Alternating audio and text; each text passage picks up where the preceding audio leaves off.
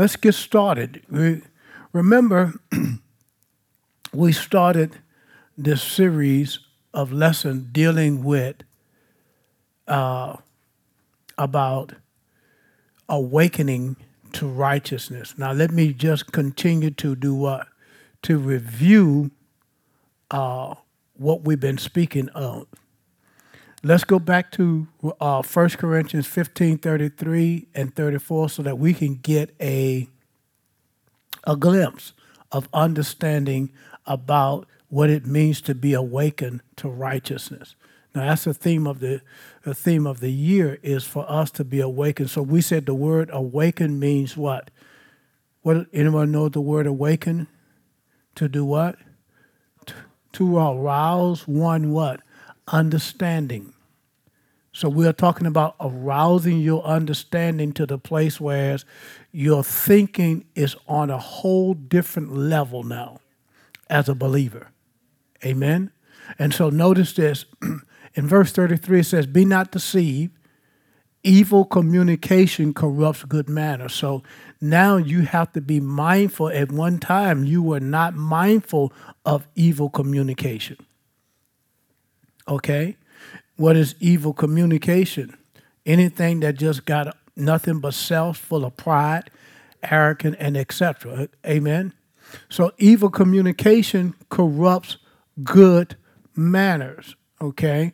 Meaning, I could be on the job being a witness to someone, or you may be working with someone that's evil, that got evil tendency. Well, you can't hardly do much of anything about that, but, once we're off from work or whatnot, now you have a decision to make whether you're going to hang out with this person all evening or what. Can you understand what I'm saying? And so, good morning, guys. So, that's not something you want to do. You want to be to the place to whereas if you were hanging out, you want to be to the place that you are a witness to that individual. Is that right? Amen. Why? Because if you're not careful, then their evil communication will corrupt your good manners. Can you see that? So, amen. So sometimes people say, "Well, man, what are you hanging out with that person for?" Well, first of all, we don't know that person, God using them as a witness to that individual. Now, you may not want to hang out with them. You may not have no way of communicating. But again, God give us all different assignments. Okay? So, now notice this. Verse 34. There it is. Awake means to rouse one from a spiritual stupor. In other words, rouse one to this new righteousness that we have of God that has come through Jesus Christ. Good morning, guys. How y'all doing? All right. That has what? Come through Jesus Christ. So when we say awake to righteousness, that means we got a store that's called Rouses. Right? The same Greek word. Yeah. So it means to rouse your understanding to the place to whereas that you and I are the righteousness of God. And notice this. So when he says awake to righteousness, and then notice what he said, and sin what? Not. So that means now I have the ability to control sinning. Amen? And why? Because you are born of God. Right? Because you are born of God. Now you have this attribute inside of you, which is the Word of God, the Spirit of God. And what we're going to be talking about today is putting on, wearing the armor of righteousness. Amen? So you have to put it on in order to sin not. Are you following what I'm saying? I'm going to say that to you again. You have to put this armor on to sin not. Okay? Because if that armor is not put on, then you're not going to be able to stop sinning. Now, you're not going to ever stop sinning. Are you getting what I'm saying? You're not going to ever stop sinning, but you're going to get to the place to whereas you're not going to be living in sin just outright. Some things you're going to be doing that you're not even aware that they are, that it is wrong, until someone bring it to your attention and show you differently. And that's why we say awake to righteousness, meaning the righteousness of God is on a higher plateau than self-righteous. Self-righteousness is all about what? It's performance. It's based on action. It's based on looking right. It's based on doing right. But yet inside, you are full of dead men bones. Are you getting what I'm saying? You can look right. You can do right. But that don't make you righteous. It's like me. I can park myself in a garage, but it don't make me a car. Right? So I think y'all got my drift right there, okay? Yeah. All right, so now let's go to, look at Ephesians chapter 2 and look at verse 8, Casey. Let's look at some of these verses of scriptures here. It says, for by grace are you what? Saved. And notice how your salvation came. How did it come? How? Through what? Faith. You see that? For by grace, meaning grace is God. It's God's provision. It's God's giving everything that we have need of without our help, without our willingness, without our input at all. God's goodness come up on you and I, done for you and I what we could not do for ourselves. But the response of receiving this grace has to come through faith. It is the faith of Christ. Okay? It's not a human faith. The Bible speaks of several different faiths. You got a human faith. You got mental faith. And then you got the faith of Christ. So the faith of Christ, notice this. So it says through faith. What does that simply mean when it says through faith? Through faith, simply saying this. Notice it. It's not of yourselves, but it is what? A gift from God. And that's what salvation is. Salvation is a gift. Okay? So when you look at the word salvation here, when we talk about the word salvation, it's a gift of God. Notice this. Put verse 9, Casey. Not of works, what is, when we say not of works, let's define that for a moment. Because the Bible said faith without works are dead. The works that with this right here is talking about a work of performance, a work of a debt, a work of some type of action. And it says, you can't do anything. This is a gift from God. It said, lest any man should boast. So that means if you can receive from God based on your merits, based on your goodness, based on your standards, then guess what? It can't be grace. Because it's got to be grace, all of grace plus nothing. Are you understand what I'm saying? It's got to be all God or nothing. It can't be God plus you. Well, God do this for me because, I gave $20,000 last month to help that church, pay its debt. That don't make you righteous. Now the church going to receive it. You give us $20,000 a day, we're going to put it in the church account. We're going to use it. But that don't make you righteous. But righteous people give $20,000 if they, if God move on them, right? But we can't do it to say that I'm righteous. That God owed me something. I got something to boast about. Or I come from a traditional Baptist background. You see that some of the pews in the church, especially the first couple of pews, you may see your grandparent name on there. You think you tall cotton, huh? Right? And then somebody sitting on that family bench right there, boy. Look, what we get them eyes here. What'd you do? You go get the deacon and say, look, I'm here. Tell them they got to get out that chair. My grandparent paid for that chair, right? That's an old traditional Baptist church where I came out of. That's hogwash. I didn't know that then. But that's all wash. I mean, thank God that, you know, I mean, look, but we have these tradition that we hold on to, and this is why some people get taken, because they think, okay, well, I'm righteous because, hey, I got something to boast because I bought that pew, or I bought the sound system, or I bought the new camera. No. We need all those things, but guess what? That don't make you righteous. I don't want no one to think that you could buy God's righteousness. You can't. And if anyone tell you that, if anyone talk you into that, you better turn away and run from them.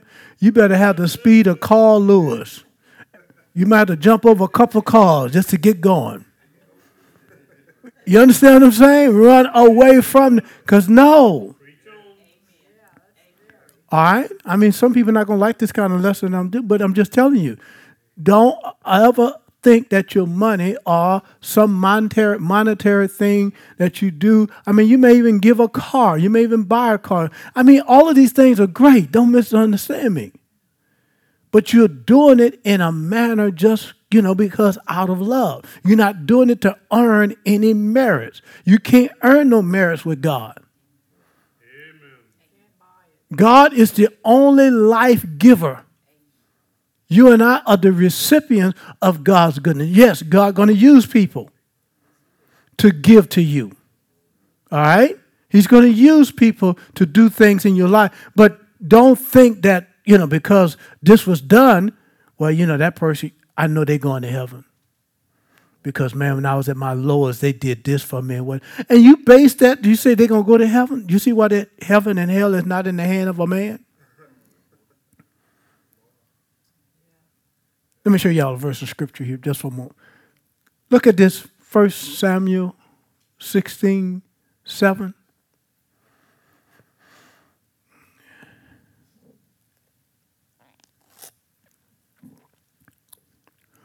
But the Lord said to Samuel, look not on his countenance. Now he's at the house of, talking about the house of Jesse. He's getting ready to pick the next king. And Samuel, and notice this, are on the height of his stature. Because I have what? I refused him. Now, that's not a man said that. That's God. Because he knew what's in the heart. Not only did he know what was in the heart, but he didn't have the heart of God. For the Lord seeth not as man seeth. For man looketh on the outward appearance, but the Lord looks where? On the heart, the inside. You know, we could say, well, yep, you can count on me. And when it's time, there'll no show. Are you following what I'm saying? All right, go back, Casey. Go back to Ephesians 2. Now look at verse, he was at verse 9. Look at verse 10.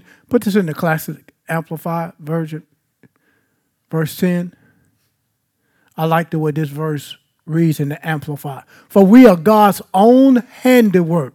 That means all of you in here, all that's listening by Facebook, you are God's own handiwork. Each one of us has a purpose. Each one of us has a calling. Each one of us has something to bring to the table that God, only God could have put in you. No one else could have given it to you. No one else could have done it for you. Right? Look. Recreated in Christ Jesus, born anew, that we may do what? Those good works which God, what? Predestined. That means before you was ever a thought in the womb of your mother, God already knew what he thought of you. God already knew what he had purpose for your life. Now, we may not walk in the fullness of it, right? But as long as we got breath in our body, you have opportunity to say, Lord, I want to make sure I'm walking in the path that you have me. And if I'm not, I give the Holy Spirit consent to reveal it in my heart. And once you show me, I will change. That's simple right there, right? Notice this. Recreated in Christ Jesus, born anew, that we may do those good work which God predestined, planned beforehand for us, taking path which he prepared ahead of time. I mean, God got paths for you and I. Even if you and I veer off, he know how to bring you back. We all got little navigation system, whether you have it. If you got a smartphone, you got a navigation system. How many times we pass up where we're going? What that little woman or whatever. It say reroute. Is that right? And they begin to do what? Refiguring that thing up until you take the next left 500 feet. Right? And then sometimes they ask you, do you still need the direction? So what I'm trying to say, it will do its best to bring you back to the path that you're supposed to be on. Well, that's what God's word does. God, you and I may go off path, but God will begin to start working in us, bringing us back in that path, right? Notice this. Taking path which he prepared ahead of time, that we should walk in them, living what kind of life? See? The good life which he prearranged and made ready for us to do what? To live. So God already made a good life for you and us all to live. Right? You just got to choose his way. Notice this. But you got to get in that path. Because in that pathway is all of God's goodness for you, all of God's provision for you.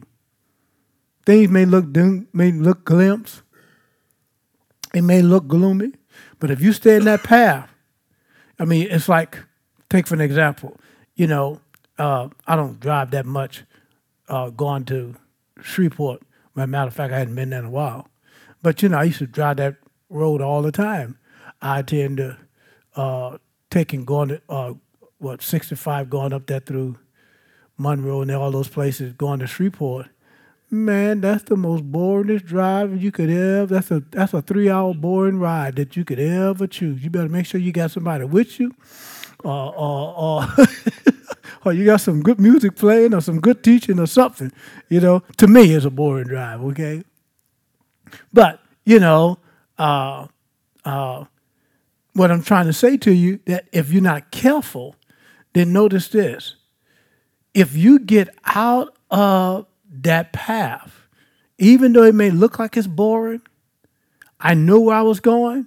I knew I had to pass through certain towns, certain cities or whatever to get to Shreveport where I was going. Now, once I got there, guess what? I forgot all about the abandonment, you know, like especially coming through Alexandria, you know, especially since they put that big circle up there, you know. Well, you know, before that circle, that loop they had up there, that was a booming area. Where the loop starts in Alexandria, it's kind of like a Lafayette. That's the reason why the people in Lafayette been fighting that loop. Did you know how long there's a plan to put a loop here in this city? Y'all did know that, right? That they've been talking about that for, I'm talking about almost probably like 40 years. It might be longer. But they fight that. Why? Because they saw what it did in Alexandria. So it's interesting to see. You know, because, you know, where that thing's supposed to be coming through. But sooner or later, we're going to have something. Because Ambassador Caffrey and Johnson and whatever else name road we got, Carlisle, Vera, that ain't going to get it. Is that right? No. But anyway, this is my point. God, sometimes the road you on, it may look boring. It may look congested. If you stay there, the provision of what you need for you to be successful and what God has planned for you, you will be able to reap it. Sometimes we get off course and we say we're going to take a different turn. And then that's when we mess up on God's provision. Amen? Okay, here we go. You ready for the lesson? All right. We're going to be talking about the armor of righteousness. All of this was just a foundation of building upon what we've been sharing with you. Now, when we talk about the armor of righteousness, for the last 4 weeks, we've been talking about living righteous. Living righteous doesn't mean by what you do. Living righteous is according to God's standard. Now, the armor of righteousness, let's put this up for a moment, Casey. Isaiah 59, we're going to use one of these as a foundation scripture, Isaiah 59:17.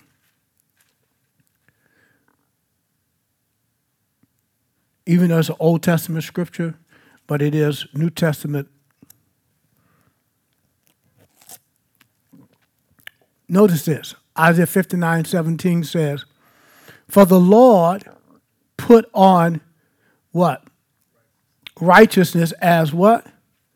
A breastplate or coat of mail, and salvation as a helmet on his head. He put on garment of vengeance for clothing, and was clad with zeal and furious divine jealousy as a cloak." Put it in the NLT. Put it in NLT. In NLT for a moment. I turn around, all these bodies start popping in, right? Maybe they turn them back around, maybe. All right. He put on righteousness as his body armor and placed the helmet of salvation on his head. He clothed himself with a robe of vengeance and wrapped himself in a cloak of divine passion. Now, let's put this in the King James. He put on righteousness as a breastplate. I like the way this for me. And an helmet of salvation upon his head, and he put on the garment of vengeance for clothing, and clad with zeal as a cloak. Go to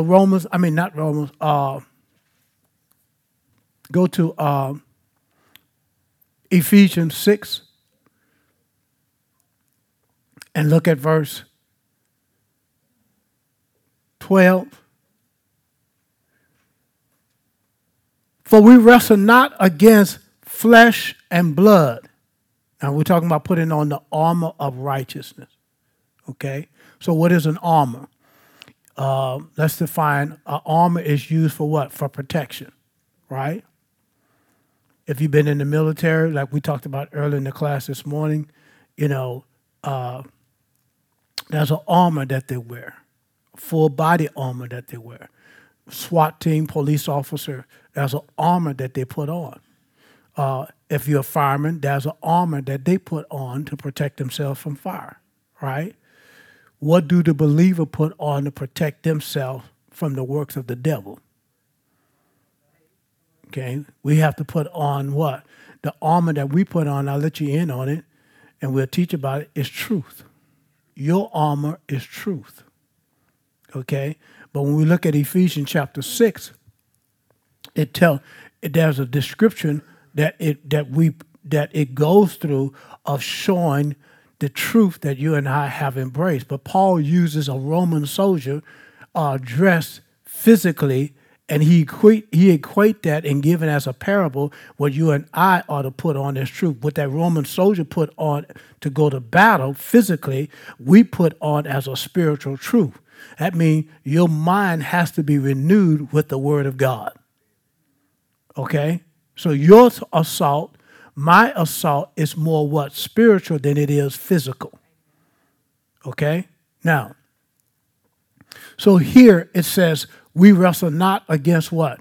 flesh and blood. So when we talk about the armor, body armor or whatnot, and we, as we said earlier, I mean, look, we was talking earlier about a military guy. I was saying that I was mentoring a guy in the military one time, and he showed me this armor. I thought it was 50 pounds, but Bobby Wright is 30 or 35 pounds, 30 pounds, something like that. And you know, it feels heavy. And what it does, they can put that on in the front of them and in the back of them, right? And it's like, when you got 30 pounds front and back, that's 60 pounds, right? So, and what else they got on that they got to walk with? So your armor could be what? What's the armor, full armor of a military guy could be dressed in? What the weight of it? Altogether, I mean, it was up between 30 and 40 some pounds. You know. Without the weight. Oh, without your weight. Oh, yeah. So if you weighed 150 pounds in the military, right?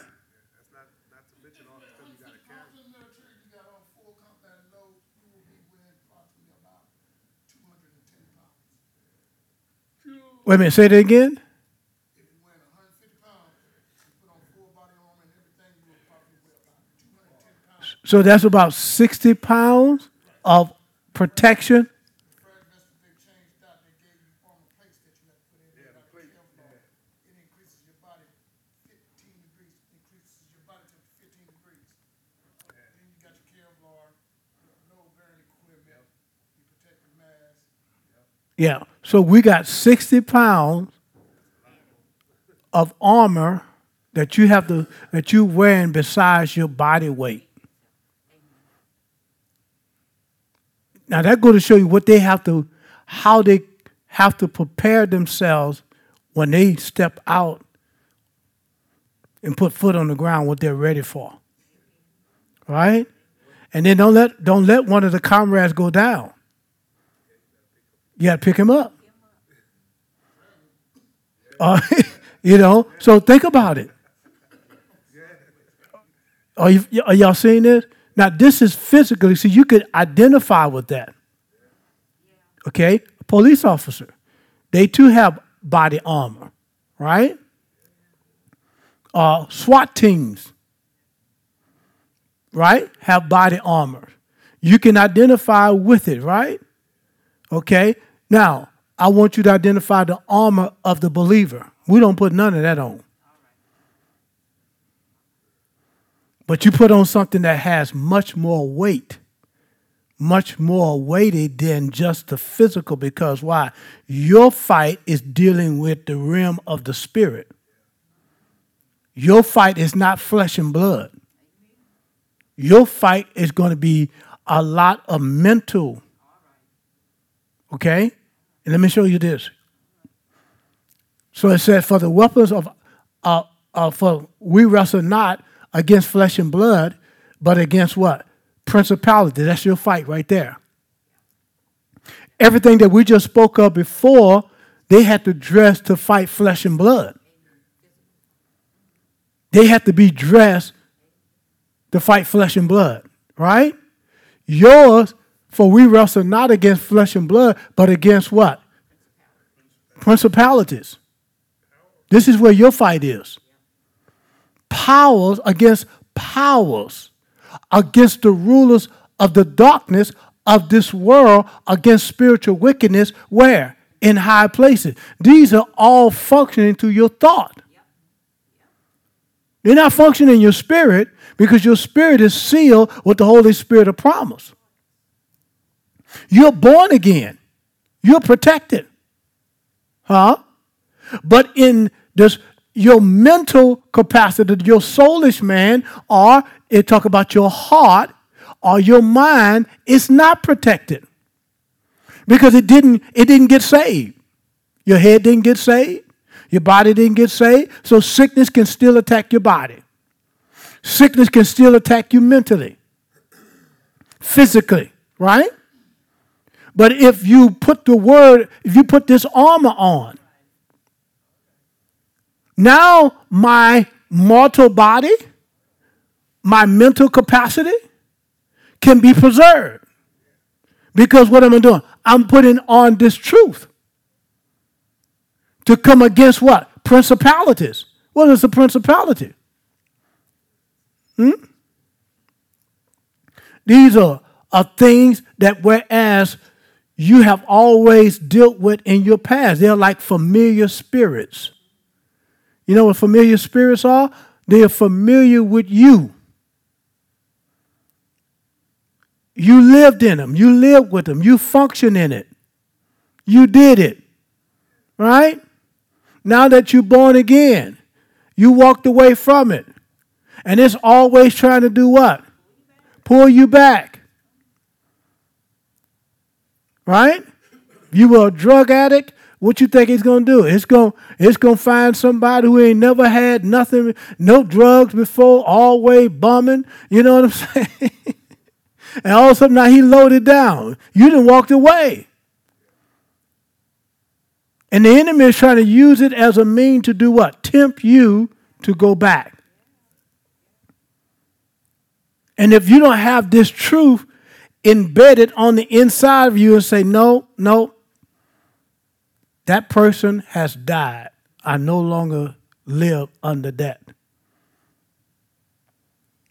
You're going to have to let the enemy know I am not the same person I was 6 months ago, 6 years ago, 36 years ago, 50 years ago. Why? Because it don't make a difference how long you've been saved. The same familiar spirit will keep coming back. It may be wrapped differently, packaged differently, but it'll still be the same old. Your answer has to always be no. I rebuke you. Loser! That's what you got to say out loud to the devil. Loser! When they try to bring something to you that you done walked away from, you can look, loser! Boy, that should embarrass the devil. Because he don't want to be called a loser. He is a loser. But if you give him place in your heart. Okay, we're going to come right back to this verse of scripture because I see y'all kind of saying, All right, look at Romans chapter 6, Casey. We're going to come right back here. And look at verse 16. Well, before we go to verse 16, start at verse 10. Start at verse 10. For in that he died... Start at verse 6. Knowing this. Everybody say, knowing this. Okay, this is what you know now. That the old man is crucified. That means the part of you that was born, conceived in sin. Didn't have nothing to do with your parent. Didn't have nothing to do with your great-grandparent. Didn't have nothing to do with your generation. Or whatever. Say, well, I'm just under a generation of curses. Well, look, Jesus dealt away with all generational curses over 2,000 years ago. Say, well, what do I have? An unrenewed mind. So don't be letting no one speak on you. Tell me, well, you're just under a generational curse. No, you're not. Jesus dealt with the curse. Right? Christ, Galatians 3:13, Christ has redeemed me from where? The curse of the law. Verse 14, being made a curse for me. Right? Cursed is everyone that does what? Hang it on the tree. Don't see, the tree was just means to show what Jesus did for us. What he did for us through his body, the tree of the cross was the mean of which he used to set you free. You didn't catch that. The cross, don't put all the emphasis on the cross. Put your emphasis upon Christ. The cross was used as a mean to do what? to represent as a representative to do what? That Christ's body could be used to take away our sin. Amen? Yeah. Yeah. So without Christ's body, then the cross would be, it would have no power. It would be of no effect. Many people died on the cross. But our Savior, he, you know, the cross was used as a mean of showing a death that was lifted up that everyone could see. Why? Because it was interpreted in, I want to say Ephesians 3, not Ephesians, Exodus. And then it may not be Exodus 3. But you remember where when Moses had to lift up the serpent on the pole? And the purpose of lifting that serpent on the pole, because I think it's probably the 7th chapter of the book of Exodus. The children of Israel got to, no, it's the 14th chapter. The children of Israel got to murmuring and complaining. Amen. And what their murmuring and complaining come from, because Dolphin, and his gang came against Moses, and what happened? Y'all can remember this. The earth opened up and swallowed all of them, their family, Lassie, everybody. And the earth covered back up, and the children of Israel got upset. And that same angel that brought death, that spirit had moved, and God, it was God himself, and God was killing them all. Them serpents was already in that wilderness, but because of God's protective hand, we still talking about this arm of righteousness. Because of God's protective hand, those serpents couldn't touch him until they rebelled against God. And then Moses had to get Aaron to go and, you know, make this bronze serpent. Think about how much time it took. That was like 14,000 people died that day. And when Aaron lifted up that rod, that serpent, and everyone that looked upon it, they got healed. Well, that serpent was a type of Christ. Everyone that looked upon Christ got saved, got delivered from sin, got healed, got delivered. Are you following what I'm saying? That's the same. It uses it in the same mean of how the serpent was lifted up. The Bible said Christ himself was had to be lifted up. That was like in great shame, great, it wasn't humility, it was humiliation. But he did it for you and I. Okay? So the cross was a means of representation so that his body could receive the sin that made us be separated from God. And that's why when we look at this, he said, knowing this, that the old man is crucified, meaning put to death, your spirit is no longer a part of a satanic nature. Your spirit now is born of God. It has the life of God in it. Oh, you understand what I'm saying? Now, your body, your soulish man, Satan still have access to it. But he don't have access to your spirit. But if you put on this armor, which is already generated in your born-again spirit, that's why you have to put it on, then guess what? Now, he has no access to your soul. He has no access to cause sickness, to cause disease. He has no access to cause your body to just fall apart like a $2 suitcase. Or your mind to be filled with dementia or Alzheimer's. Or whatever. But you got to be taught this. You can't fight these battles on your own. You got to be taught this.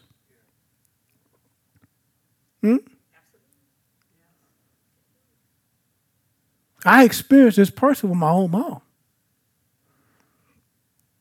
And I'm just telling you,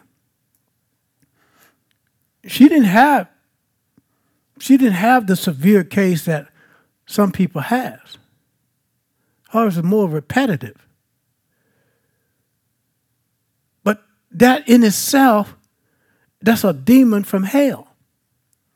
Now, her spirit was saved. Yeah, she got a new body. She got a new mind. And she don't remember none of that stuff. But the victory is here. We live the victory of Christ on this side. And that's why I say it does matter where you go to church. Or you understand what I'm saying? Her church didn't teach this kind of stuff like what I'm saying. It's okay to have this. It's okay. No, it ain't. That's a lie. And sometimes people think when you get a certain age, you're supposed to have this, or it's okay. That's why I always park my car somewhere. Well, I got a truck now. I put it somewhere where I can get out. I ain't sitting there listening to all that. Now, y'all do what y'all want. I'm just telling y'all, I'm just not. Okay? When it comes to the truth, you're going to make enemies because why? Your emotion gets stirred, and people want you to be trapped in your emotion. And when you get trapped in your emotion, that's what Satan uses. He uses your emotion. And when I see a person get emotional, I just stop. I don't say nothing. I just back away. I know what that's like. So he said, knowing this, that the old man is crucified with him, that the body of sin might be what? Destroyed, that henceforth, what the word henceforth mean? From this point on, we should not serve sin. Well, back then, a lot of people didn't know how to fight sin. They didn't know how to renew their mind. The scripture says to put on the whole armor. Well, who knew what that meant? Who knew what that was? Well, let's look at this verse of scripture. We're still here in Romans. Look at Romans chapter 12. Look at verse 1. Look at verse 1 and 2. A lot of things happen to us in life because of spiritual ignorance. I'm included. But we're growing in this grace now to recognize that, no, he finished it all. He did it all. It's not when I get to heaven, I won't have this no more. I won't have no more pain. I won't have no more this. No, I can enjoy it now. But it is by faith. Faith is the response to what God's grace have made provision for. I have to receive it.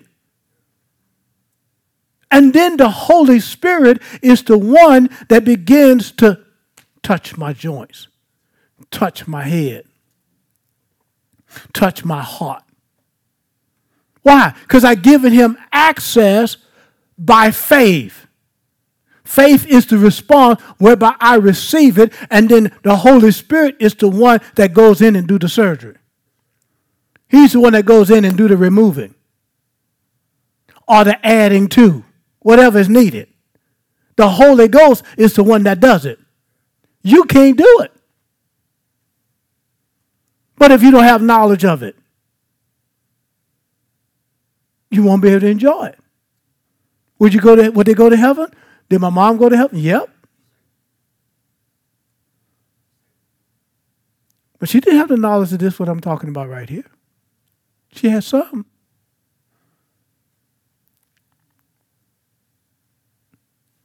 I look at everything as a lesson learned.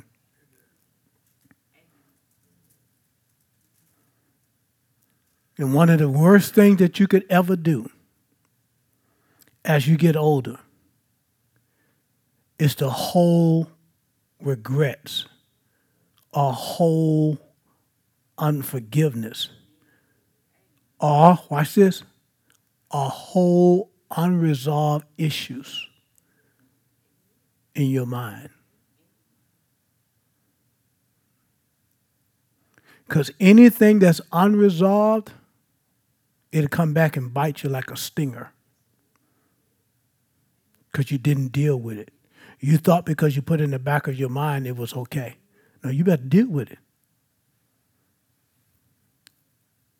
You got to deal with it before the Holy Spirit. So you could be whole. Are y'all getting this? You don't deal with unresolved issues, later on in life, it's going to deal with you. Okay? I beseech you, therefore, brethren, by the mercies of God, that you do what? Present your body, what? A living sacrifice. The problem with a living sacrifice, I can get off the altar. Notice he didn't say present yourself as a dead sacrifice. A living sacrifice has to be the act of one's own will.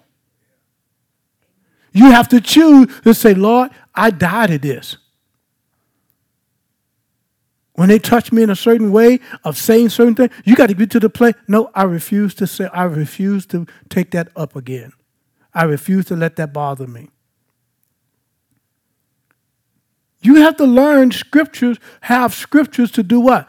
Because it's words, the wrong kind of words that put you in that position. It's going to take the power of God's word to uproot that, to pull that out, for an excavation to take place, and you plant the new word of God so that it can catch root in the soulish part of you so that you can think differently.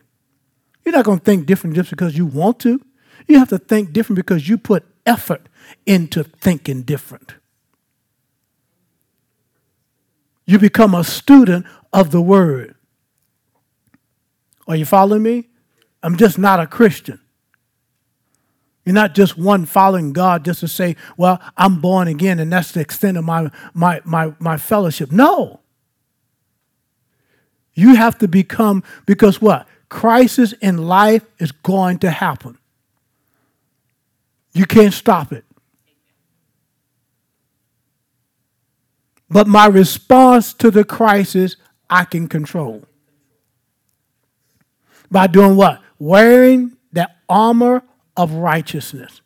That armor that's been given to me to protect my mind, the thought of a thing, to make the right choice based on how I think. And the choice that I make is going to control my emotions. Now, if you think wrong, you're going to choose wrong. If you choose wrong, you're going to have the wrong feelings come out.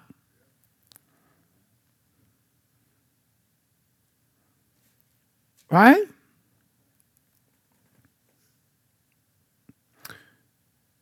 Saints, what I'm saying today is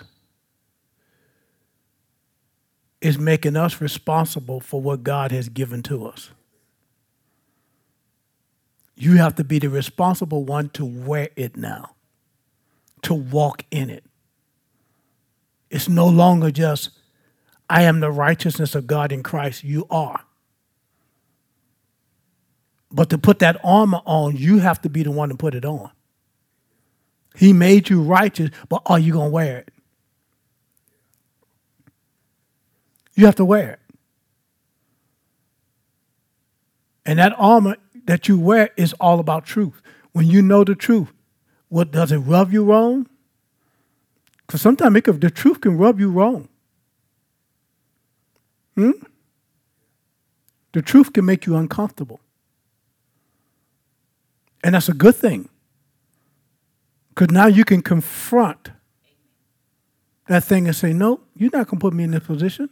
I'm not shutting off. Just by the idea, by the mere fact of you trying to make me shut down. Amen? Watch this.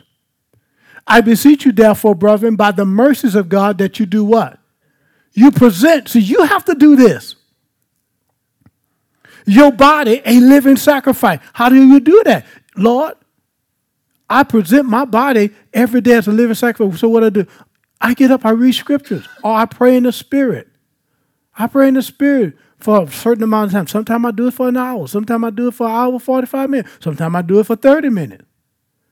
Sometimes I don't do it at all. Sometimes if I'm studying on the subject or something on my heart, I meditate on that. Pray in the Spirit through that.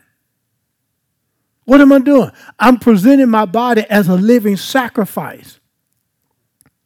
However, the Spirit of God, whatever he needs to do, whatever he needs, he's trying to get over to me, I'm presenting myself in a manner that I can receive the upgrade.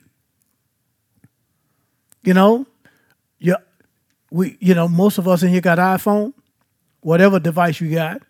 It has updates, right? Well, the iPhone just had a new update, number 17. That's all I know. But it has a new update, right? And you look at, and they got some things in there, that's totally different now in that new update. Now one of the things is if you got an iPhone, you probably won't be careful, but if you got an iPhone, you can take your little iPhone. Brother Joe, you got an iPhone? You see, you can take a little iPhone. We can both take our iPhone and we can put it to each other and share. Isn't that crazy? Huh? I mean, this thing can do a lot of things that it couldn't do. Just to upgrade. I mean, just the updates. Okay? I mean, I didn't know I could take, I just learned this the other day, that my little earbud, it has adaptable whatever. In other words, if I'm talking, if I'm listening to the word or listening to music and I start talking, it will stop playing the music. When I'm finished, it will come back up. Did y'all know that? Or y'all knew that already? I'm knowing that. Look, I look like I learned something new and y'all look and say, where you been?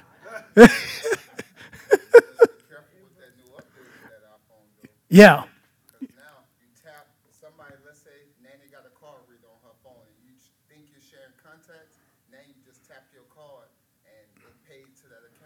Yeah, and that's another thing that somebody was saying. Yeah, that's with the new update. It's not, you didn't get to choose that feature.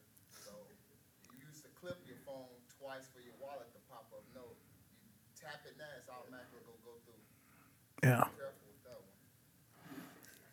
with that one. Well, listen, guys. All I'm saying, I just used that to show. The phone have to have an update. Well, I'm just trying to tell you, your soul got to have an update. And I'm just trying to update your soul. Not your phone, but your soul. Amen. Y'all know all about that phone. Y'all look at me.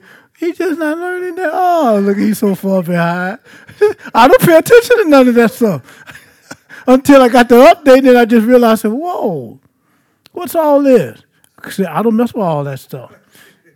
See, when you don't know something, you're not comfortable with something, you don't open all that stuff up.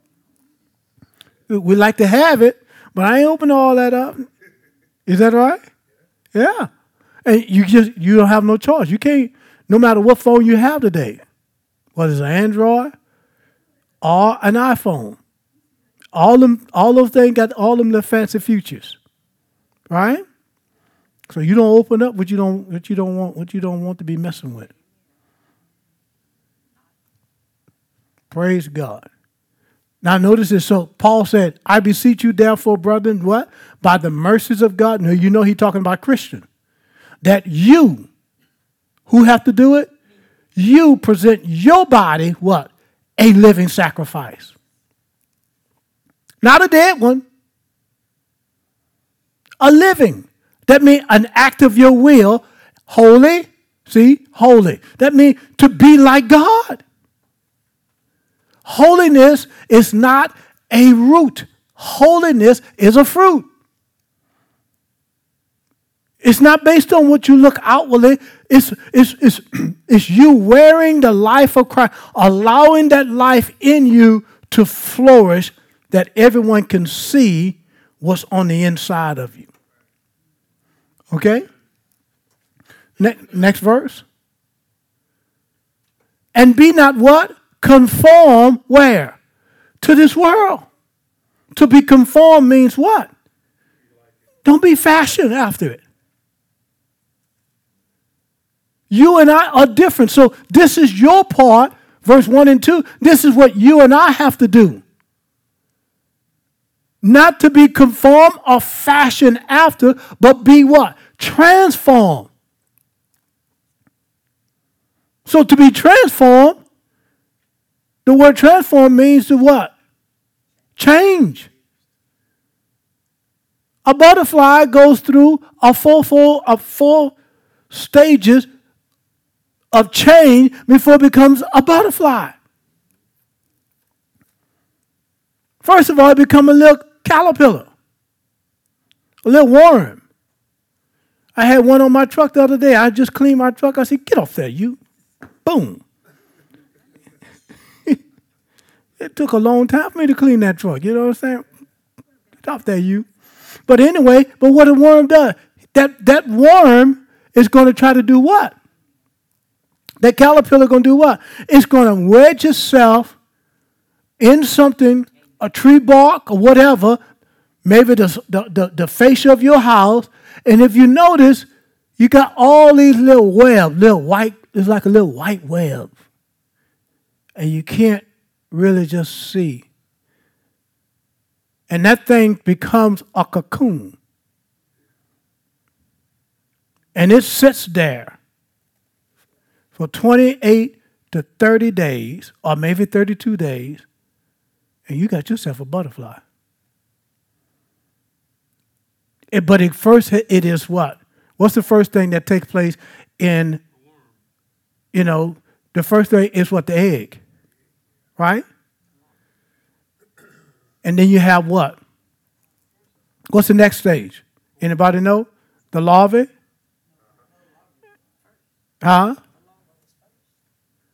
No, the larvae, the egg, and then what? The pupil. Come on, y'all know the full stage? Somebody look that up for me. I hadn't done this in, this is entomology. I had this in entomology school. You had, what's the first? Somebody look that up for me. But it has four stages. I want to call it right. I don't want to. The four stages is an egg, it's a pupil, it's a larva, and then you have the adult. Okay? The adult. And what happens is that when it becomes an adult, then all of a sudden you had a little bit of butterfly that comes out. Why? It went through a complete stage, but it took 28 to 32 days before it did. What I'm trying to show you, change. Be not conformed to the world, but be ye transformed by the renewing of your mind. It takes what? It takes about 30 days for you to do what? To have a changed mindset. It doesn't mean your mind is changed. You have to continue keep hearing it and hearing it and hearing it until it brings about a position that you can change your thought. It takes about 120 days before that new thought can become a part of you. Amen. And then it continues to go on until that thought now begins to grow up on the inside of you like a tree that's sitting beside rivers of living water, which is the word of God itself. And then all of a sudden, you start speaking out of that new life, that new thought that you've been thinking on, that you've been feeding on. Same thing about music. People listen, if you listen to music that always full of profanity, always degrading the opposite sex or whatever, then guess what? That's all you're gonna start speaking in that way. Why? Because what? You're constantly hearing something that is doing what? Is putting you in that frame of mindset. Well, it's the same thing about the Word of God. What if you just keep listening to the Word every day? You got the teaching of God's Word going in your ear all the time. Well, guess what? Sooner or later, things you didn't hear, gonna catch. Say, oh man, I didn't catch that.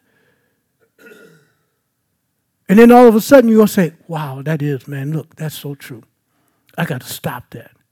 Well, what happened? You didn't catch it the first 10, 15 times you heard it, Because some of our mind is so far out there, we got so much stuff going on, and then you got to keep hearing it and hearing it and hearing until it break down the husk, the outward part of all that you've been carrying, all the attitude, the behavior, the ways you've been picked up on. It have to break all that down before you can receive the seed of God's word to give life. Because at the beginning, you're gonna want to refuse it. You don't want to fight it. Oh, that's not me. Oh, that's not for me. That's for them weak people. Huh? Is that right? Amen. I'm all that. I received the word. Amen. So be not conformed to this world, but be ye what? Transformed. How? By what? Renewing of the mind. The word renew, one of the words for renew means to demolize, what do you call that? To have a demolition party. You know what I mean? To demolish. What are you demolishing? I mean, just think about if we wanted to break this, we want to open this up. What do we have to do? Tear this wall down, right? Well, that's what you're doing. You got to tear down some walls of containment, thoughts. Because this new attitude, this new idea I'm speaking of, it won't, notice this, it can't penetrate because that old dude of old way of thinking is saying, nope, I'm not coming down. This wall has to come down with a force. It ain't going to come down because I do that. It ain't going to come down because I say, in the name of Jesus, come down. It's still up. You got to knock it down. Now, in the book of Joshua, Jericho, the walls of Jericho did come down because God gave instruction. But I'm talking about using this as a part of your thought life. You're going to have to knock this wall down. Because that wall will keep you from not receiving the fullness of God. Put this in the classic Amplified case, that verse right there. Do not be conformed to this world, this age, fashion after, and adapt to its external, superficial custom. But be ye what? Transformed, change, how? By the entire renewal of what? Your mind by what? It's new ideals and new attitude. And that's the key. It has a new attitude, a new idea. That's what this righteousness is about. It's about bringing you to God's right standing, with his idea, with his attitude. And until you do it like he said, until you walk in these truths like Christ in you, you're not going to get the results. You're going to still be a knucklehead.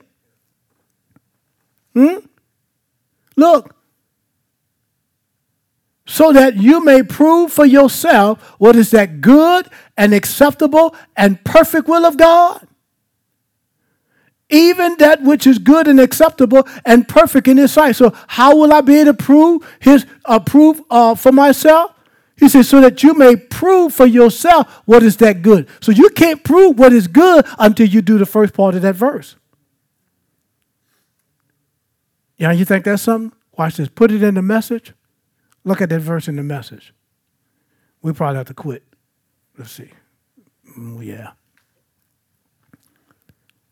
So hear what I want you to do. Isn't that sounds like Southwest Louisiana, huh? God helping you. Take your everyday, ordinary life, your sleeping, eating, going to work, walking around life, and place it before God as an offering. Boy, isn't that good? See, your everyday, mundane life, put it before God as an offering. Embracing what God does for you is the best thing you can do for him, right? Don't become so well adjusted to your culture. Oh, look at that. That you fit into it without even thinking. well, you know, the culture changed. We gotta get, fit in the new culture. Are you kidding me? I'm not fitting in nothing. I'm already fit. I'm in Christ. Amen. And if you're a believer, guess what? You fit where? In Christ. Notice this. Don't become so well adjusted to your culture that you fit into it without even thinking. Instead, fix your attention on what? On God. You will be changed from the inside out. Ooh, did you see that? You'll be changed where? From the inside out. That sounds like a microwave, doesn't it? What the microwave does? Fix your food. I mean, it heats it up from what? From the inside out, right? That's what the word is doing. It says, readily recognize. No, where am I? Okay, you'll be changed from the inside out. Readily recognize what he wants from you and quickly respond to it. Unlike the culture around you, always dragging you down to its level of immaturity. God brings the best out of you, develop well-formed maturity in you. Isn't that good? Now, that's just a translation. That's an interpretation of Romans 1 and 2 using the word of God, right? Now, let me close with this. My point in all of this is that if you're going to live, if you're going to put this armor on, you have to change the way you think. You cannot let this society, this culture, you cannot let your religion or tradition to put you in a place where you be trapped. Now go back to Romans chapter 6, Casey, and look at verse 6 again, and we'll close with this.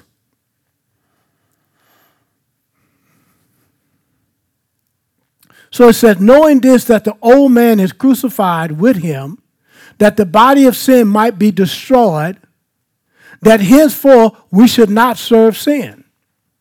Now you see why we shouldn't serve sin? Because we have what? A renewed mindset, right? Look at this. For he that is dead is what? Free from sin. How is that? How is it that you're free from sin? It's because your spirit is born of God. That's the part of you that's free from sin. Okay? Next verse. Now, if we be dead with Christ, we believe that we should also what? Live with him. Is that right? So God is a spirit, and they that worship him must worship him how? In spirit and in truth. That's John 4:24, right? And, John 6:63 said, the words that I speak to you, they are spirit and they are life unto those that find them, right? So next verse. Knowing that Christ, being raised from the dead, he died no more. Death has no more dominion over him. That means over his spirit. Sin, the law of sin and death has no more dominion over you and I. Because we have the life of Christ. Jesus, notice this, Christ being raised from the dead, died no more. In other words, the type of death that he died, yes, it was dual. It was both spiritual and physical.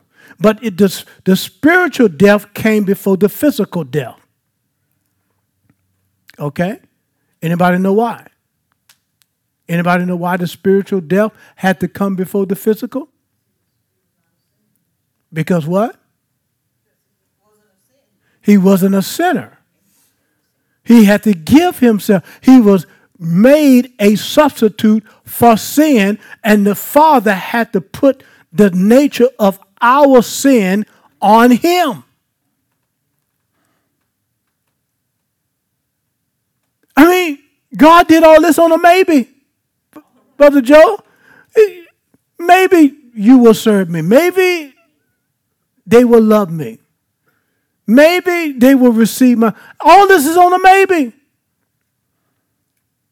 God didn't twist nobody on.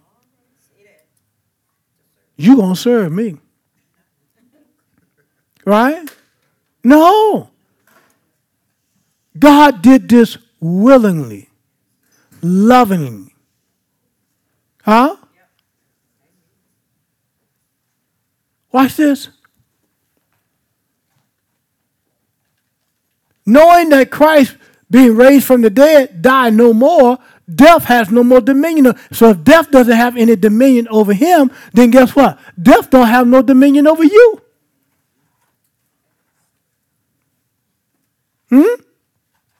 Next verse. For in that he died where? Under sin, how many times? Once.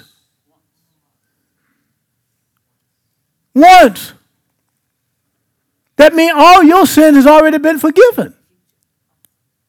Past, present, and future tense.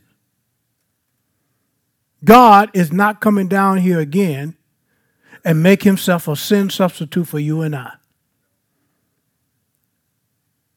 This is why you have to put on that armor of righteousness and not get caught in the culture today that want you and I to adapt to its new external superficial custom. The devil is a lie. Is that right? The devil didn't create the heavens and the earth. The Bible said God created the heaven and the earth. Is that right? Okay, a couple more verses. Likewise, everybody say, likewise. See, watch this. Reckon ye also yourselves to be dead indeed to sin. What? That's your spirit. It is. It's dead to sin. It cannot sin. I didn't say your soul can't sin. I didn't say your body can't sin. But that's why we're talking about putting on this armor so that you can sin not. So you can stop the sinning. You can stop with, the more knowledge, the more understanding of these truths. You're able to put off the thing that used to so easily begot you and I. But now that we're putting on this armor, we are more ready to say, nope. I'm not giving in to that. No, in the name of Jesus, I cast that thought down. Well, what are you doing? Because now I don't have to engage in that. I have to make a decision to engage in it if I do. Right? Can y'all see that? So likewise, reckon ye yourselves to be dead indeed to sin, but what? Alive unto God. How? Through Jesus Christ, our Lord. And look at this verse here. Let not sin, therefore, do what? Reign or rule in your mortal body, that you should obey it in the lust thereof. What is it saying? Let not sin do what? Reign. Where? In your body. It's telling you, now let not sin do it. Look at this verse here. Keep going, Casey. Neither yield your members as an instrument of unrighteousness to sin. So you have to engage. You have to willfully on your own engage your bodily members, your mind, your mouth, your ears, your eyes, your hand. You have to willfully engage yourself into unrighteousness. Because now you have a decision. You don't have to. Because sin no longer have dominion over you because your spirit is born of God. Now I can control my emotion. Can y'all see the difference now? But yield yourself unto God as those that are what? Alive from the dead. As spiritual death. And your members as instruments of what? Righteousness unto God. So you have to yield your body as an instrument unto God for righteousness. That means you have to be willing to let God live life through you as an instrument. What if they insult you? What if they call you a dirty name?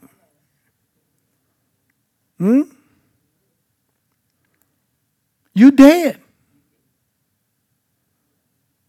A dead man don't receive insults. He don't respond to insult. What if we went to the morgue right now and we start talking to that dead man? You think he going to respond back? If he does, we all going to, right?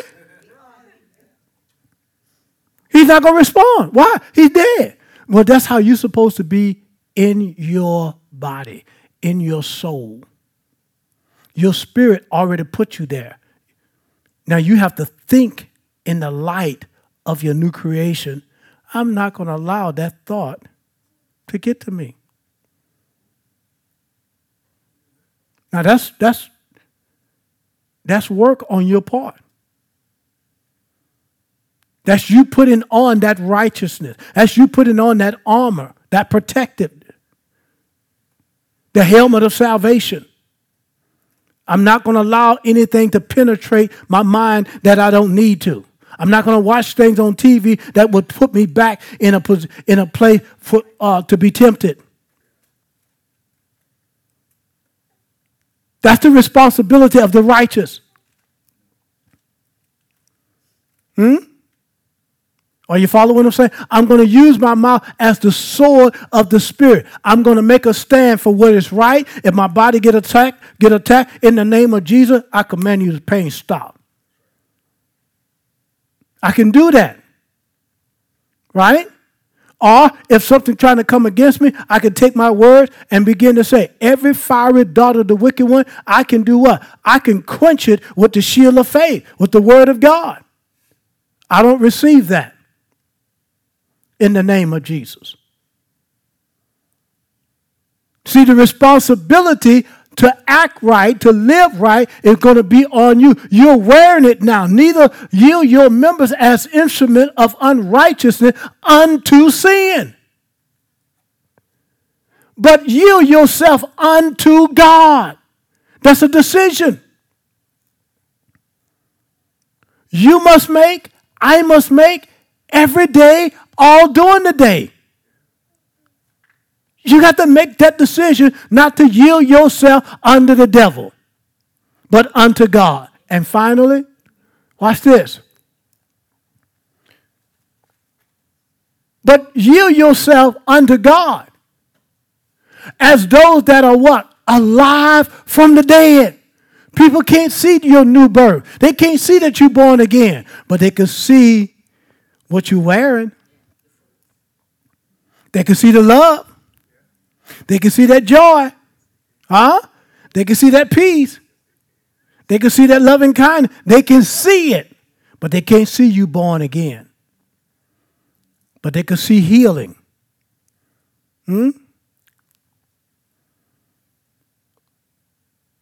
As those that are alive from the dead, and your members as instruments of what? Of righteousness unto God. Notice it, your members as instruments. You have to yield your mind, your will, your emotion as an instrument unto God. So that means it's not going to just happen. You have to apply it. You got to give yourself to it. The responsibility is just not on God. The responsibility for you and I to wear this armor of righteousness is on you and I. But it is through Christ Jesus. Amen. You have to make a consecrated decision. I'm going to wear my armor in Jesus' name. Can you say amen? Did you receive the word today? I felt some on that. I tell you what.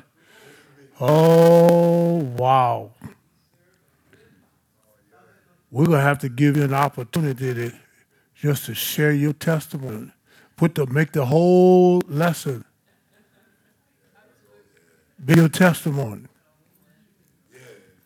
You know what I'm saying? Yeah. Look, I tell you what. Look, you let me know when you're ready, and we're just going to do it. We're just going to turn the service over and let you speak what God, your journey, how God did it. And I'll make sure it's on one of my podcasts so that people could hear a healing testimony that the word works. And I'm telling you, that thing, it's going to do something when people hear, because they hear somebody like me, okay, yeah, But when they hear somebody who actually received it, walked it out, conceived it, and hear testify, so we're going to do that. We're going to put that on. We're going to give you a night or a morning or a Sunday, no matter to me. And we'll let you share. And you take your time, and we go with that. Okay? All right. Praise the Lord. Well, glory to God. Y'all ready to receive the word? Well, let's stand on our feet and make our faith confession. Let's say it out loud once again. For the Lord is good, and his mercy endures forever. Whom the Lord has redeemed from the hands of the enemy. Amen. Well, let's make our faith belief, our church confession of belief. I believe in God, the Father Almighty, creator of heaven and earth. I believe in Jesus Christ, his only Son, our Lord, who was conceived by the Holy Spirit, born of the Virgin Mary, suffered under Pontius Pilate, was crucified, died, and was buried. He descended to hell. The third day he rose again from the dead. He ascended to heaven and is seated at the right hand of God the Father, the Almighty. From there he will come to judge the living and the dead. I believe in the Holy Spirit, the Holy Catholic Church, the communion of saints, the forgiveness of sins, the resurrection of the body, and life everlasting. Amen. You may be seated. Now, we know that we always have new listeners all the time. Let my friend go. We always have new listeners, so the word Catholic simply means universal. Amen, that we are a universal body of Christ. Amen. And so, again, we just want to just thank God for, and just give God all the praise for Sister Amy Phillips from 100% cleared of cancer. And we just thank God for his goodness. Amen. She believed the word, she received it, she acted on it, and now she has the fruit of it. I read the report today because it comes to my phone, and they said that normally it shrinks like metal, so it's no longer there. There's no trace of it. It's no trace of tumor at all. Hallelujah. So I want to give her an opportunity that I want her to share. So we can do this next Wednesday. We could do this Sunday morning. We can do this whenever. So you tell me, let me know. And we're going to go with it. And then if we have travel, if you want, have travel there with you. I sweats under the lights when you start. Amen. But we're going to make that happen. Because it will be a healing praise report. Amen. And so I'm grateful. I'm grateful that God gave us an opportunity to transmit his goodness to his people. Amen. Glory to God. Well, if you have your Bibles, Go with me to the book of Ephesians chapter 6, and let's look here again at verse 10. We're using this week about the armor of righteousness, wearing that armor of righteousness, because it's your protection. It's your protection in truth.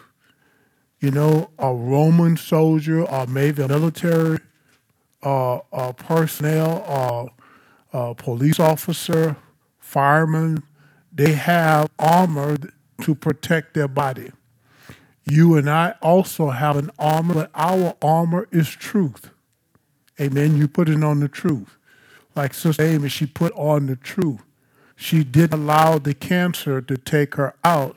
She told cancer, I am already healed because of the blood of Jesus. I got a right. Amen. And so that's wearing your armor. Amen. You may have a crisis. You may have a circumstance, a condition that may take place. But just because it's there, it doesn't mean that we fall apart like a $2 suitcase or 10 miles of tough road. Amen. We embrace. Amen. And put that armor on that's already, you already have received. Now you have to wear it as your protection. Okay? And so here we see it says, finally, my brethren, be strong in the Lord and in the power of his might. Put this in the page. Put this in the Classic Amplifier. And I love the way this verse reads in the Amplified Bible. It says, in conclusion, be strong in the Lord.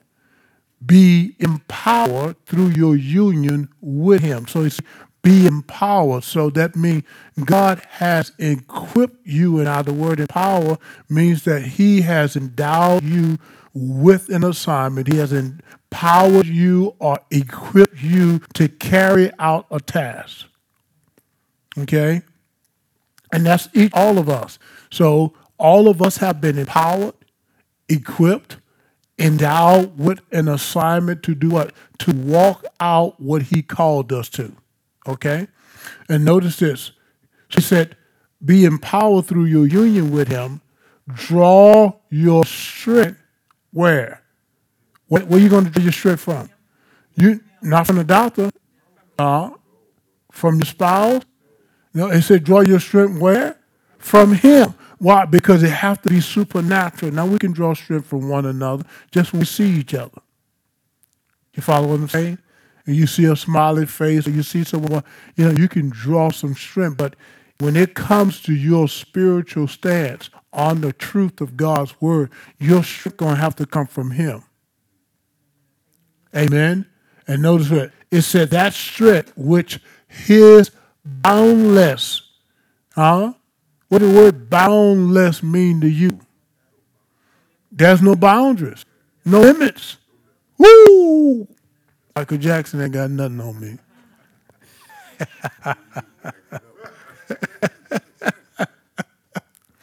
But you see, he said that strength which his boundless might provides. When you can look at God and understand that there is no limits to what he will do for you, then you will never live in fear. You never live in fear. Are you following me? Yeah. All right. Now, next verse.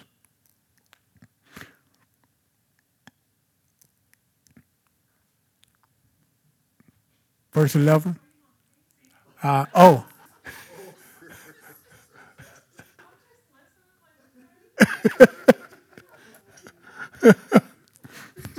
That's all right. Put on the whole armor. See, the armor of a heavy armed soldier, which God supplies. See that? That you may be able to successfully stand up against all the strategy and the deceit of the devil. See that? Armor of a heavy armed soldier which God supplies. And again, when you think about the armor that a Roman soldier has on, his armor is heavy. We talked about it in that 8 o'clock class about Bobby being a military guy. You know, there is a, what do we call that thing? It's an armor, 30, 35 pound. Front and back. Yeah, and then Brother Richard was talking about you have the helmet. So you see, you know, did you say 65 pound, Brother Richard? 65 pound. So think about if, you know, without your body weight. So that means, you know, if you weighed 190 pounds plus 65, well, you up there, right? Well, but that's what you're wearing in the natural to protect your physical body. Well, the truth is just that weighty. Are you following what I'm saying? It is just that heavy. It's more heavy. Okay? Because you're wearing it. You're wearing, that's why it says, the armor of a heavy armed soldier which God supplied, that you may be successfully to stand against all the strategy and the deceits of the devil. Let's look at it. Go to verse 12. Page. For we wrestle not. For we are not wrestling with what?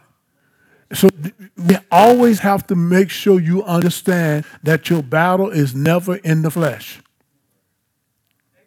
It's always, you got to always understand it may come from someone functioning in the flesh, but your battle is a spiritual conflict. That person is just transmitting that evil, that wickedness, that twisted way, or whatever that may be, that doubt, that unbelief. But don't look at the person. It's not the person. It's the spirit behind that person. Just as God has to use you and I to be a mouthpiece, the enemy has to use you and I also as a mouthpiece. Just be mindful who you hang out with. Be mindful who you let speak in your life. Just because something may be going in a different direction and this is not reversible, well, you know, Doc, it's too late. The Bible said, I was healed by the stripes of Jesus 2,000 years ago. Now, they're not going to really be all happy about that. But you got to have your stance. Right? Okay? So, for we are not wrestling with flesh and blood, contending only with physical opponents, against the despotists, against the powers, against the master spirits who are, see, the world's ruler of this present darkness, against spirit forces of wickedness in the heavenly supernatural sphere. So, but we're seated far above. Okay? Now watch it. Next, therefore, put on. So you see, it's not automatic. You put it on. Like again, a police officer, if he leave his house out his arm, he gonna automatically, especially if he gonna automatically know I'm naked. He gonna know. Can y'all see that? Well, it's the same thing about you not. I mean, you gonna know. I don't have my armor on. I mean, you know. I mean, you may get to work, or you may be on the way to work, and somebody, you know, jumped in front of you, whatnot, and then all of a sudden you realize I don't have my arm on. I'm about to tell him off. Is it right? Then you do what you got to do? Put your arm on. Amen. We got a lot of traffic in Lafayette, boy. It's all over the city, so you're gonna have to take your time when you drive. Amen. So, therefore, put on God's complete armor. See what it's doing? What is it telling you? That's why I call it wearing the armor of righteousness. You're wearing that armor. So you have to put it on. So he said, therefore, put on God's complete armor that you may be able to do what? That you may be able to do what? Come on, talk to me, Claire. Resist. Everybody say resist.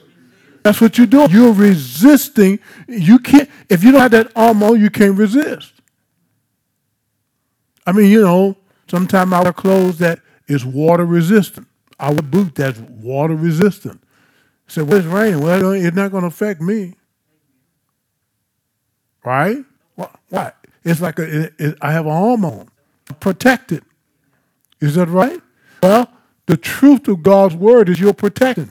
So it said, therefore put on God's complete armor that you may be able to resist and stand your ground on the evil day of danger. So you don't know when that day is. So the evil day that came to Sister Amy was, they told her she had cancer.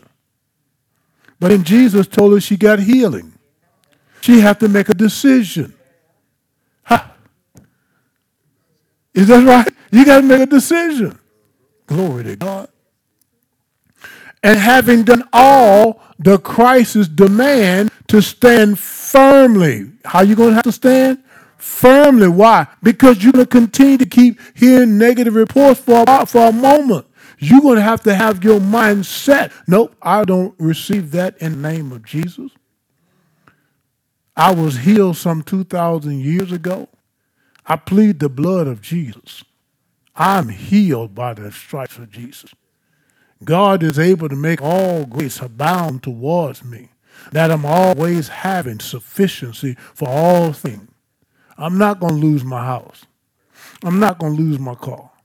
Huh? God has made provision that I always have. Amen. See, if you don't quote the word, see, you got to wear the armor. You don't know where the money going to come from.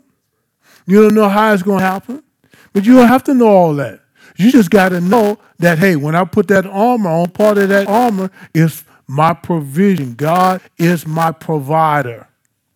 So you have a right to God's provision. But if you don't wear that armor for prosperity, then guess what? You won't receive the wealth. You won't receive the blessing.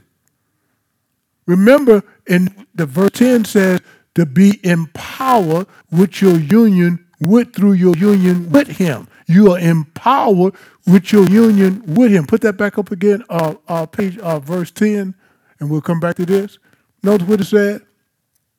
In conclusion, be strong in the Lord. Be empowered through your union with him. Be empowered. In other words, if you don't open your mouth and make a stand, then the power of the Holy Ghost can't bring about the change. Can you see it? You have to be able to stand. Look, we don't just quote the word to quote. So when something comes against it, oh man, I didn't know that was coming against me like that. No, that's why you're quoting that word. So you are resisting. You're letting the enemy know, I'm not moving. I'm not moved by how I feel. I'm not moved by what I see. I'm not even moved by what I hear. I'm only moved by what God's word says. What am I doing? I'm wearing the armor of righteousness. I'm letting the sickness know. I'm letting the lack of finances know. I'm letting my whatever's broken in my relationship. I'm letting the enemy know I'm not quitting. I'm not giving in. Proverbs 24:10 say, "If you quit in the midst of adversity, your strength is small." Did you hear what I said? You will have adversities. But you have the word of truth so that you won't quit. Hallelujah. Yeah.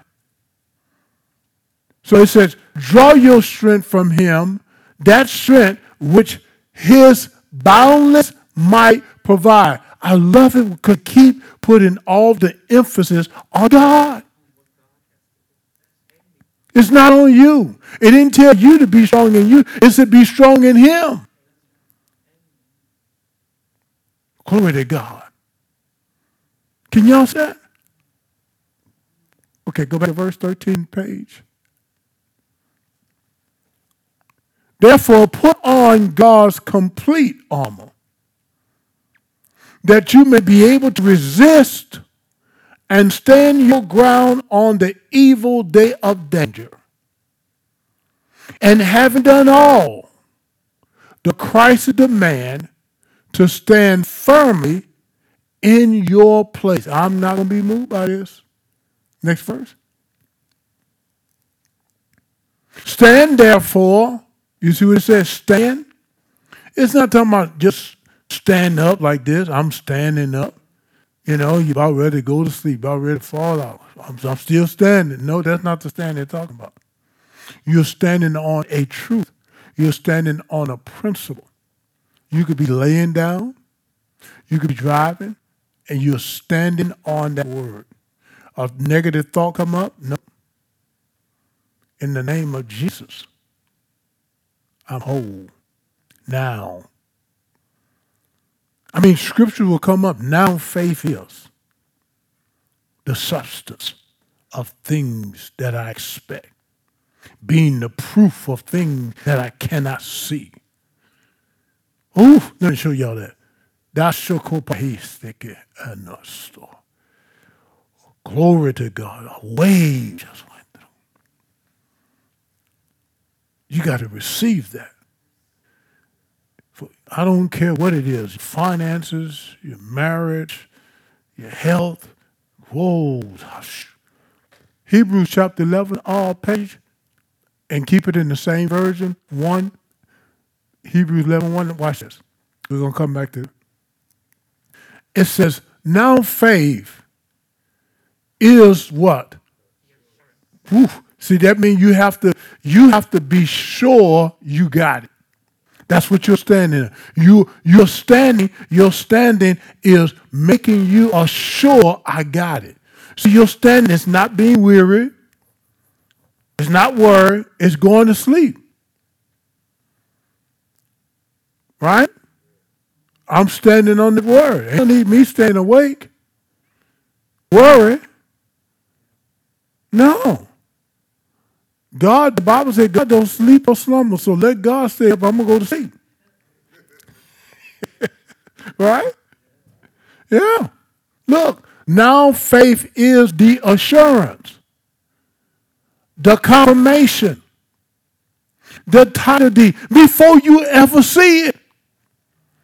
Look, the thing we hope for being the proof of the thing we do not see. Being the proof of things we do not see.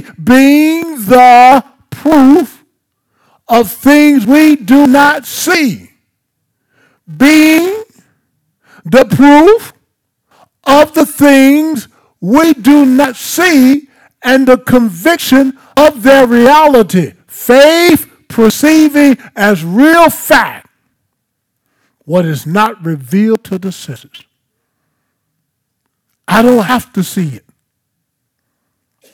The word already told me what I got. I'm going to meditate on that. I'm going to chew on that, JW, until conception take place in my heart. See, because you hear the word doesn't mean you conceived it. First of all, faith come. How does faith come? So you got to hear yourself say. So what are you hearing yourself say? See, what are you doing? You're wearing the armor of righteousness. See, you're actually in the midst of the crisis, making a stand, telling the crisis, step back. I'm not moved by this. Amen? We have our parts. We eat right. We can't be messing around there with Little Debbie all the time. Right? Get rid of the boudin and all the crackling. This and all of it. See, look. I tell you what, boy, I tell you. Got to make a decision. All right, okay, Paige. Let's go back to Ephesians 6. Then they came out with chicken crackling.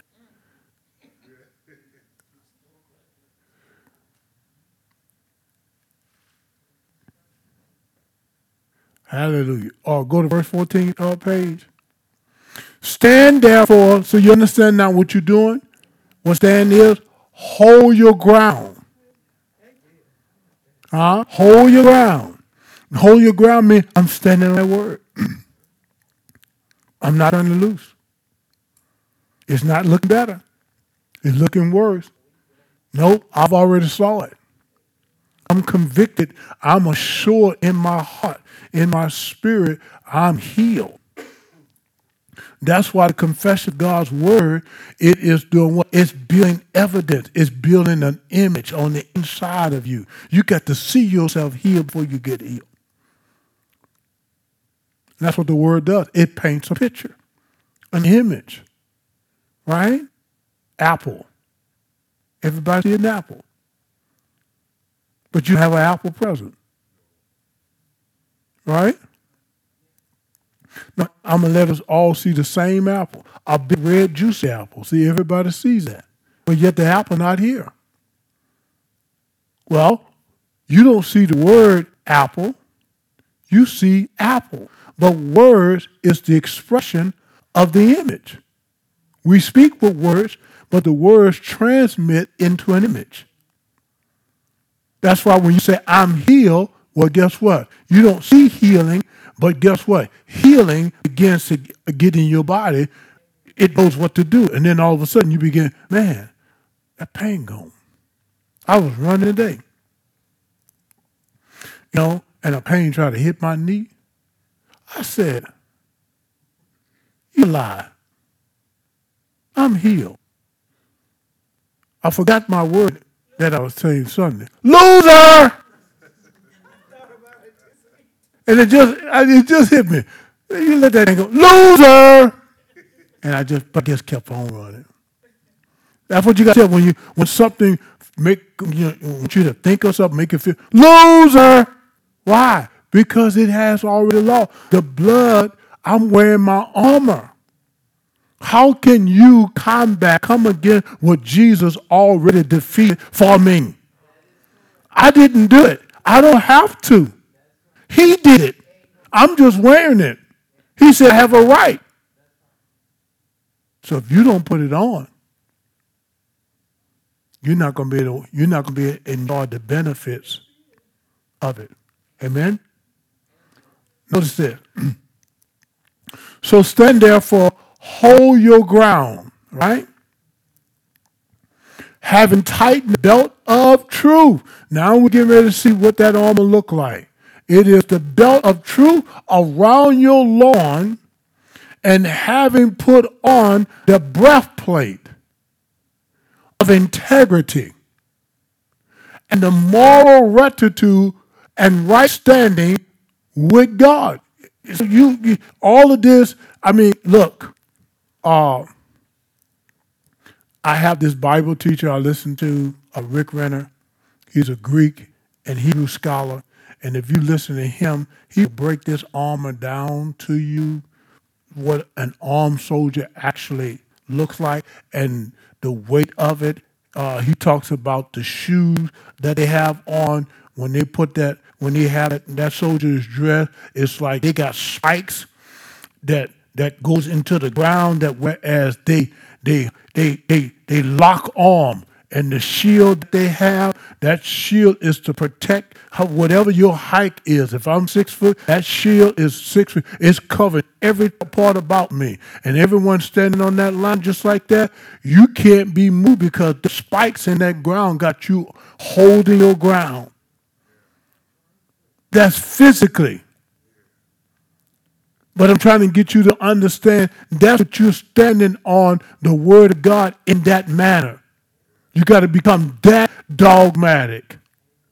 Amen? So notice this.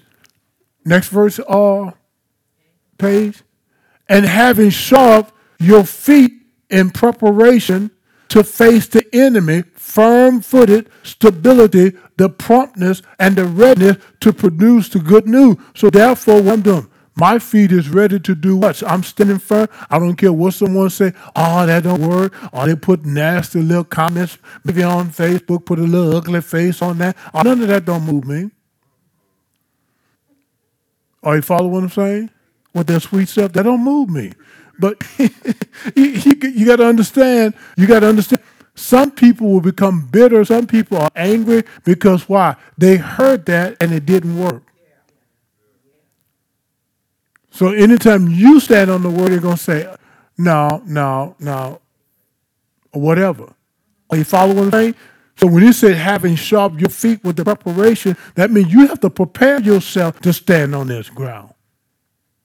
You have to embrace yourself to stand on this truth.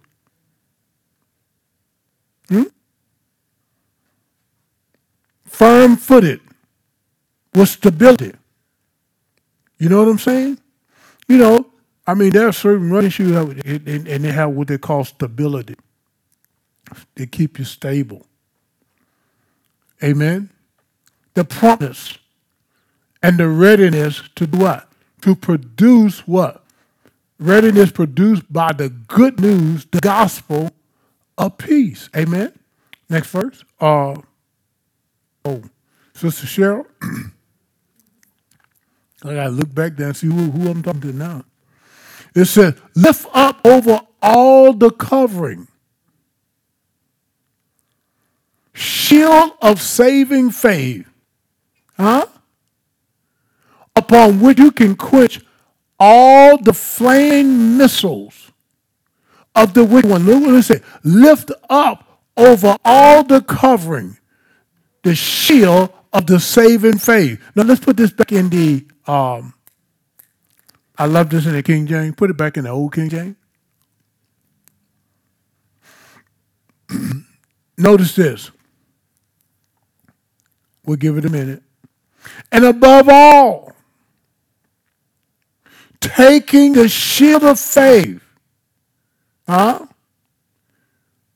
wherewith you should be able to do what? Quench all the fiery darts of the wicked. The shield of faith is what? See, you taking the shield of faith, which you are standing on that word, and you are not allowing that shield that you have, you're not allowing doubt. You are not allowing unbelief to penetrate in your mind. So when people come against an armed soldier, that armor that he has on, the thickness of that armor, you ain't getting through that. It's the same thing with your word. When you wear the word of God and say, no, I already saw it. I'm healed. I'm whole. I'm prosperous. I got it in the name of Jesus. Right? Now, we're not just speaking. We're saying, once you make your stand on the word, now you got to stand there. You got to work this out. That's the difference between, one that is a confessor of the word and one that actually stands on the word, confirmed that the word is working in their life. That's two types of believers. One that confesses, but one that actually believes and walk it out. The one that believes and walk it out is the one that's going to get the evidence. The one that just confessed it, they believe it, but they don't have it in their heart that they can walk this out by faith. They know what the scripture said, they know where it is in the Bible, but they don't have the evidence that they can stand on it. They can walk this out. How many understand what I'm saying? That's important. You got to know what the word says for you to be able to step out by faith, walking on the water of the word. Amen? So he said, above all, taking the shield of faith, where you are able to quench all the fiery darts of the wicked. Next verse.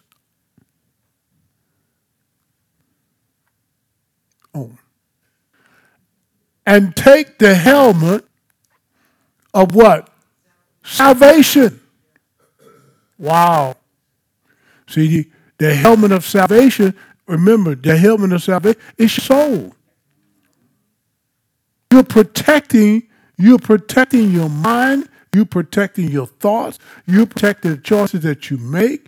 You're protecting your emotion because your emotion wants to become erratic through your feelings. Right? But when you notice this, it says, take the helmet of salvation. When you take the helmet of salvation and you understand what that salvation is, the helmet is protecting your mind. That's what salvation is. The word is protecting your mind. Huh? Let's see. I think I know what it is. 1 Peter 1:9. Let's see, put that up for a moment. I don't know if I'm right. But I've been wrong before. Yeah, there we go. Receiving the end of your faith, even what? The salvation of your soul. You're protecting your mind. You're putting that helmet of salvation on, meaning this, through the confession of your mouth and the belief of your heart, you're wearing the helmet of salvation from all doubt, from all unbelief. Huh? Now notice this. Watch this. I got two verses of scripture here. Look at Mark 52 first, and then go to James 1:22, but go to Mark 6:52. Notice this. So what are we talking about? We're talking about you protecting. Notice this. It says, for they consider not the miracles of the loaves, for their hearts were what? Hardened.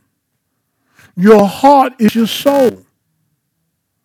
Go back to verse 51 or 50. Look at verse 50.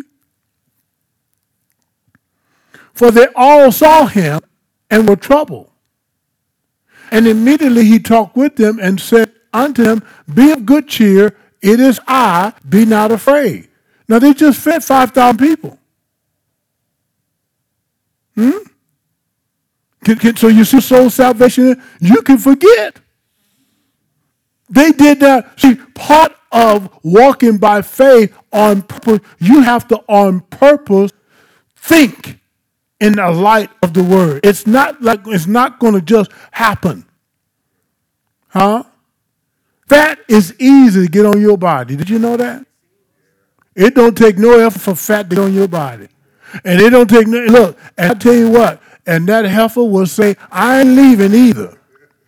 You go to exercise, and you get to running, you get to eating right, and they say, I'm still here, right? You got to work to get that fat off, right? But muscle is hard to do what? To come by, right?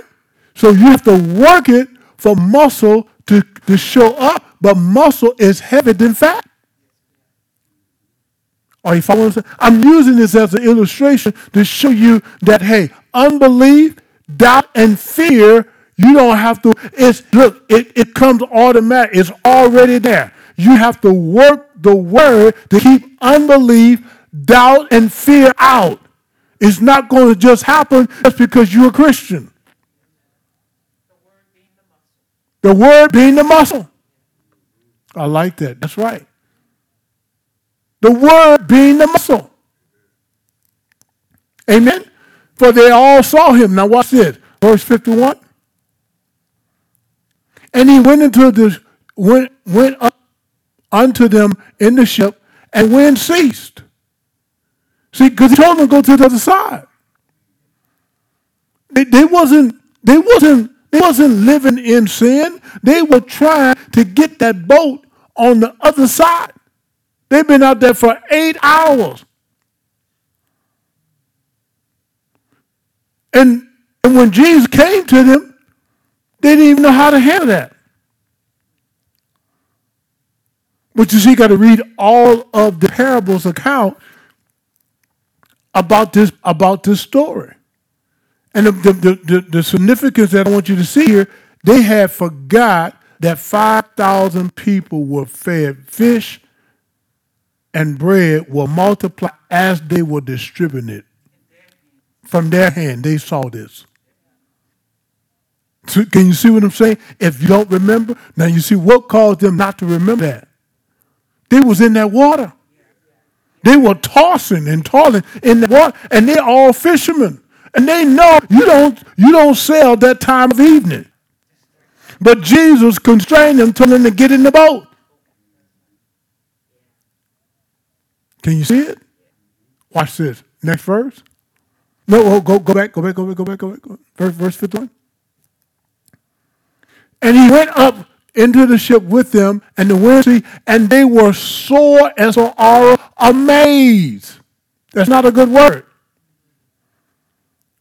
They should have been expecting him, even if he needed to have a Superman cape to come over that water faster than lightning. Is that right? Is that what the Superman is? I don't know all of it. But you know what Superman, right? Faster than a speeding bullet. Yeah. They should have been expecting him to have his Superman cape on to do what? To save him because of the five of the loaves of the two loaves, the 5 loaves and the 2 fish. But I'm trying to show you that was then. This is right now. Can you see it? See, notice it. To be faithful, you got to reflect. You got to have memory. You got to take time and reflect on that. You got to rehearse it.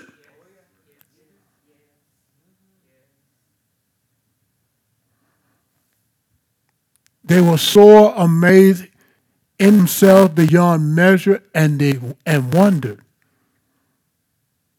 Don't point your fingers at the disciples, because guess what? You and I are humans.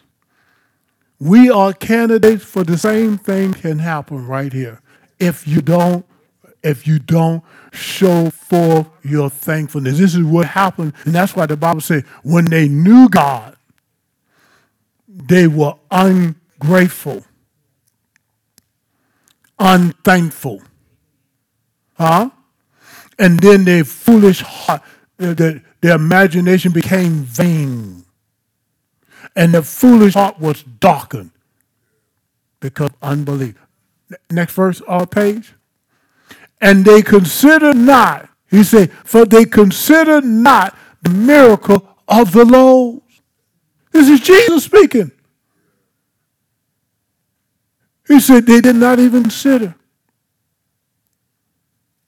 what they just did 8 hours ago. He said, for their hearts were hardened. In other words, they were insensitive to what took place. You know, it's kind of like, I don't know. Well, I just tell them, when I was in school, I didn't like algebra. And it was just like, man, when it was time to take that test, I was sweating beads, bullets. So I had short-term memory. You know what short-term memory is? You climb enough in overnight just to get by that morning. Everyone, give me that test. Give me that test, because if you wait too long, that's a shame, huh? And I end up loving algebra afterwards. Isn't that amazing? All right. So now, what scripture? I got to stop. What? James 1:22. This is the last scripture I'm going to give y'all. Y'all got the picture about the armor, right? I don't need to go through, So it says, but be ye doers of the word, and not what? Hearers only, deceiving what? Your own self. I'm telling you, the difference is when you're in combat, nobody in combat look pretty. When you come out of a fight, you're going to have a few marks on you too, but guess what? You're going to come out on top. Right? Next verse, our page. For if any be a hearer of the word, and not what? What is the word is right there? A doer. He is like unto a man beholding his natural face, in a glass. First, and forget, for he beholdeth himself and goes his way and straightway forget what manner of man he was. Are y'all following what I'm saying? What is the implication? What is it's trying to show here? It's trying to go to the next verse.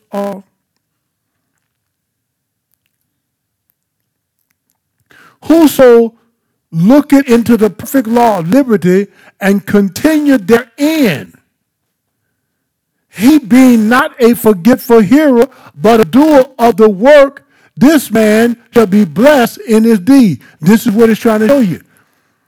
You have to, on purpose, confess the word, stand on the word, so that you don't be a forgetful hearer, so that you don't forget what manner of man you are. I can't use the natural mirror. Okay, I can use a natural mirror to do what? Shave my head, comb my beard, puff it up. Right? We can do it, right? But can we do that with the word? No. See, it's different. The mirror of the word is what you're standing on. Can you see that? To be not a forgetful hearer. So that means you got to confess the word, stand on the word, meditate on the word, amen, until it manifests. Well, I'm bound by 45 minutes and I'm 2 minutes over. Forgive me. Did y'all learn anything tonight? Well, there's so much more to this lesson, but I think if you study this out and you listen to some of the other stuff we have on podcasts, it'll help you.